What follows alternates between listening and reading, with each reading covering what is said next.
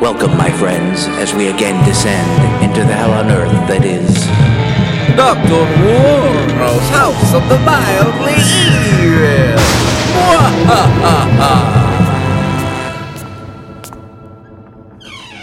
Hello again, my friend. You are lucky. You're the first to witness my latest acquisition, the Tiny Teepee, an antique children's playset with matching warrior figurines. Help me lift its glass box onto the shelf. Oh, thank you. Why, you ask, keep such a tiny teepee under glass? The answer is most interesting, my friend.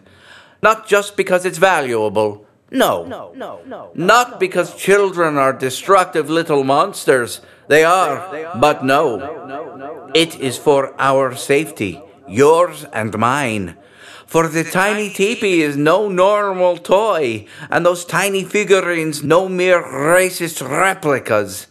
Under cover of darkness, they come alive, and but for the glass, would steal out to seek revenge for the horrible treatment of the Native Americans. Grim, eh?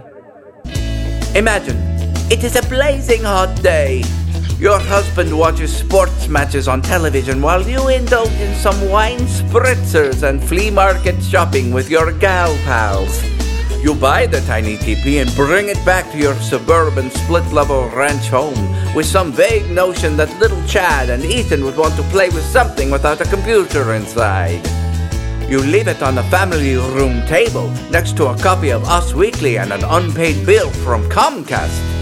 After a dinner of delivery pizza and superfluous breadsticks, your sated family retires to their bedrooms, luxuriating in air conditioning.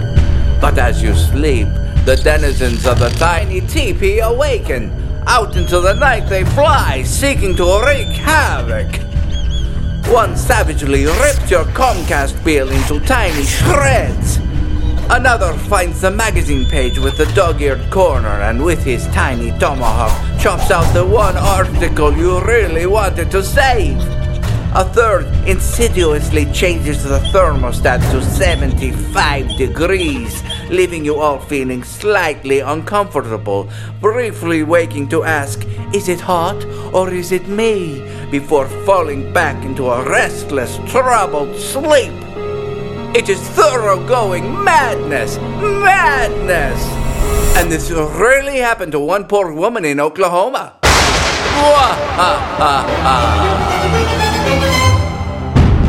You may ask, do the denizens of the tiny teepee discriminate in their mayhem? No, they care not for race, only revenge! A tiny kind of revenge that I am not quite sure I completely understand, but still it is admirable.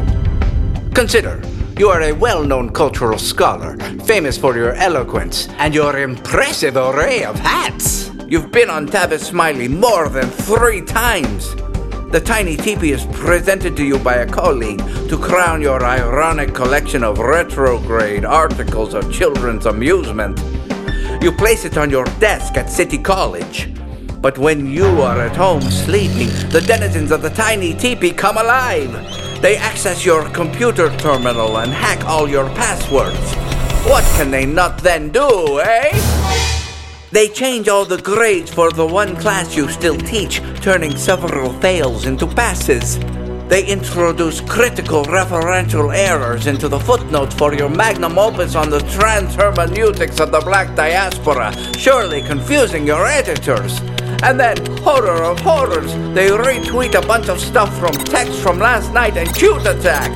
When you awake, your reputation is mildly diminished.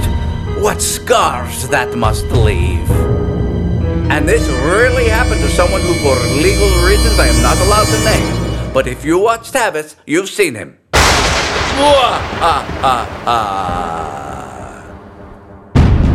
So, my friend, you must see that the threat of the tiny teepee is real.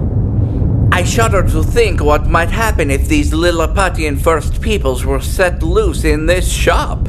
I fear they might change all the price tags, or turn the endless coffee cup into a jacuzzi, or something even worse. And that is why, as long as the tiny teepee is here at Dr. Wuorno's, it will remain under glass. Of course, it is for sale.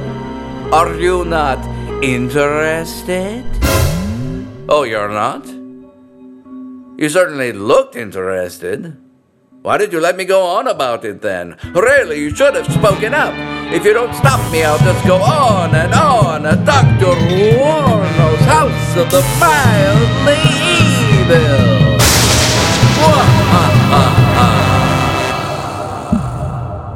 This episode of Dr. Wuorno's House of the Mildly Evil was brought to you by Teletel.